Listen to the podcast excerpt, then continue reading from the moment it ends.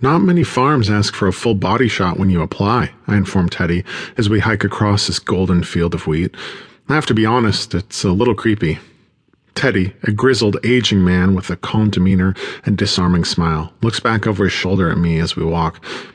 Am I interviewing you for this position or the other way around? he asks with a mischievous glint in his eye.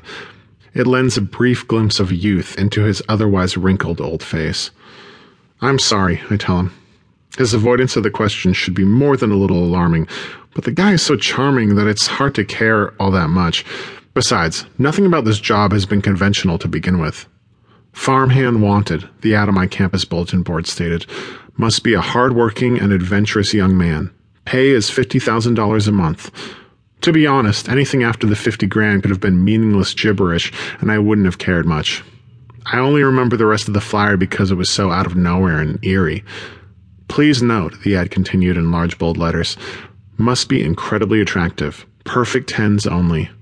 Obviously, when I showed up here on the farm, 30 miles from campus in the middle of the rolling fields, I expected the worst, but Teddy has been more than accommodating. I've seen the entire operation here at Pine Meadows Farm, and everything is legit, as far as I can tell. From the cows to the vegetables to the giant machinery parked just outside the barn.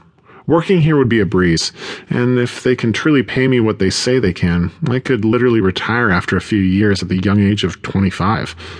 Unfortunately, there's one part of the farm that we haven't discussed yet, and it looms in the distance like a creepy other shoe just waiting to drop. Way across the acres of the waving grains is a massive metal structure that stretches along the length of the property. It's a barn of sorts, but completely state of the art and new. Teddy sees me looking at the building. What do you think happens in there? he asks. You don't know? I counter. Teddy laughs. Oh, I know. I helped build the damn place, but what do you think happens? I ponder this for a moment, listening to the wind as it rustles through the endless sea of wheat. More cows? I offer with a shrug. Or that's where you murder young guys like me? Teddy laughs. Do I look like I'm the murdering type? Nobody thought Ted Bundy was the murdering type either, I tell him. You're fun, Teddy exclaims, clapping his hands together. You'd really bring some spunk to this place, let me tell you. I hope they like you. They? I ask as we finally leave the field and begin crossing Teddy's yard to the old farmhouse that he shares with his wife of four decades, Lisa. Teddy nods. Listen, I like you so far. You've got a good head on your shoulders, and I'd like to offer you the job. But it all comes down to them. If they don't take to you, then I've got no use for your service. Simple as that. Come on in and have some dinner. Lisa's been cooking all day.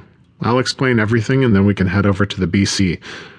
I have no idea what the BC is, but I nod and follow him inside while the sun begins to bloom purple across the distant hills. Lisa and Teddy are adorable. After 40 years of marriage, the two of them still seem to have stories to tell, and the spark between them is absolutely electric. They look like they've been cast by a high powered Hollywood agent to be the quintessential country living couple, complete with stark white hair and seemingly matching glasses. Lisa walks over to me and shovels a few heaps of steaming mashed potatoes onto my plate. So, what does your girlfriend think of you working here? Lisa asks, sitting back down in her seat and then diving into her cob of corn. Oh no, Teddy interrupts. Connor's not on board yet. Oh, Lisa says knowingly. We can save that conversation for later. I don't have a girlfriend anyway, I confess. Lisa's wrinkled face is stretched by a look of genuine surprise. No girlfriend? But you're so handsome. And she's right. I am. Not to sound completely arrogant, but one of the main reasons that I even responded to this ad in the first place is because I knew that I could.